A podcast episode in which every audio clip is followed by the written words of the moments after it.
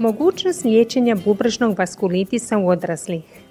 Dobar dan, ja sam doktorica Irena Zakarije Grković, suvoditeljica Hrvatskog kokrena. Bubrežni vaskulitis, odnosno upala bubrežnih krvnih žila, uzrokuje oštećenje malih krvnih žila unutar bubrega i, kad se ne liječi, dovodi do brzog gubitka djelotvornosti bubrega.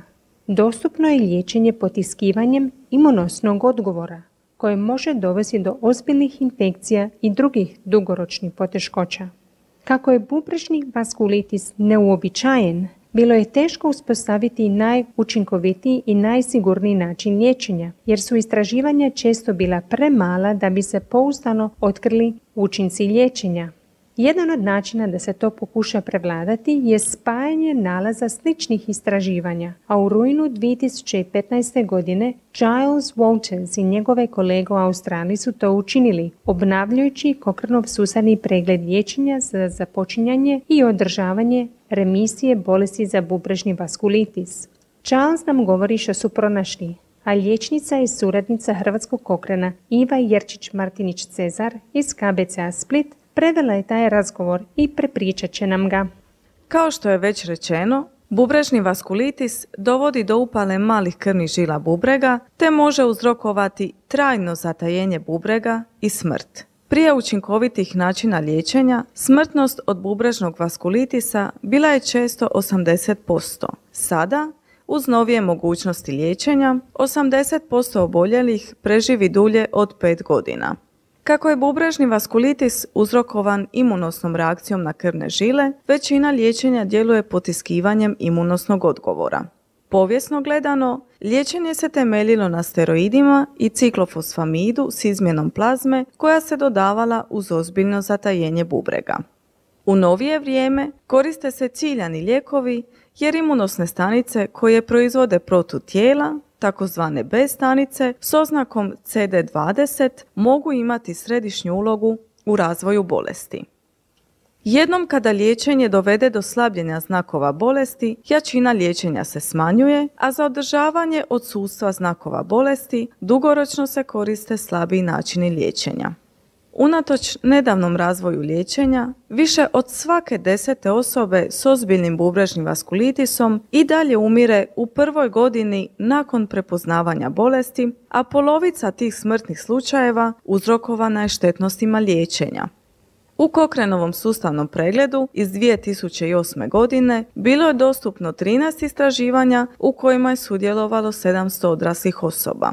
Ova ranija istraživanja uglavnom su imala nisku kvalitetu dokaza, ali se čini da izmjena plazme zajedno s ostalim načinima liječenja pruža određenu zaštitu protiv krajnjeg stupnja zatajenja bubrega, a neprekidna upotreba ciklofosfamida umjesto povremene spriječila je povratak znakova bolesti. Međutim, iz dostupnih dokaza nije jasno jesu li drugačiji pristupi liječenju imali značajnu razliku u štetnosti. Do 2015. godine bilo je dostupno više istraživanja. Ovaj obnovljeni sustavni pregled sada uključuje 31 istraživanje u kojem je sudjelovalo preko 2200 odraslih ispitanika.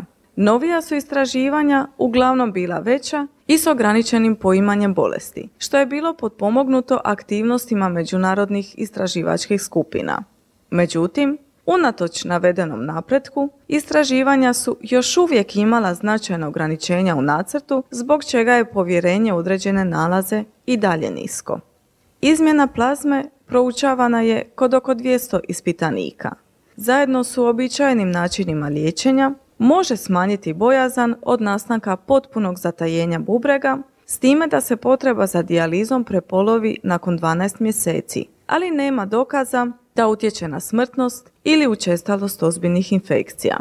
Druga istraživanja u kojima je sudjelovalo gotovo 300 ispitanika, otkrila su da povremena primjena ciklofosfamida unutar vene može dovesti do pogoršanja bolesti češće od neprekinute primjene ciklofosfamida na usta.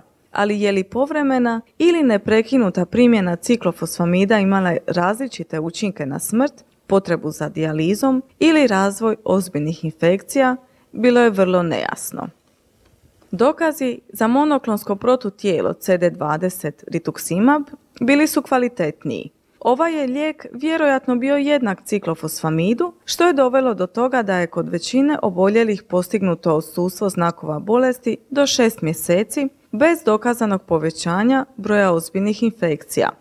Mikofenolat je sličan ciklofosfamidu kao način liječenja za postizanje odsustva znakova bolesti, ali još uvijek nije jasno je li mikofenolat zadržao odsustvo znakova bolesti i može li se izbjeći pogoršanje bolesti. Konačno, kada se razmišlja o održavanju odsustva znakova bolesti, azatioprin je bio jednako učinkovit kao i ciklofosfamid, ali za mofetil mikofenolat još uvijek nije dokazana jednaka učinkovitost u usporedbi sa azatioprinom, te ga treba smatrati liječenjem drugog izbora. Ukratko, odraslima s bubrežnim vaskulitisom i teškim zatajenjem bubrega Riječ je potrebna dijaliza u izmjenu plazme, ali je malo podataka o utjecajima na smrt ili infekcije. Neprekinuta primjena ciklofosfamida umanjuje pogoršanje bolesti, a azatioprin je istovjetan ciklofosfamidu za održavanje osustva znakova bolesti. Gledajući u budućnost, potrebna su istraživanja usmjerena na štetnost liječenja te mogućnosti liječenja za bolesnike s blažim oblicima vaskulitisa. Sve podatke o ovom Kokrenovom sustavnom pregledu, uključujući i sva uključena istraživanja, možete pronaći na mrežnim stranicama Cochrane knjižnice cochranelibrary.com ako u trašnicu unesete pojam bubrežni vaskulitis.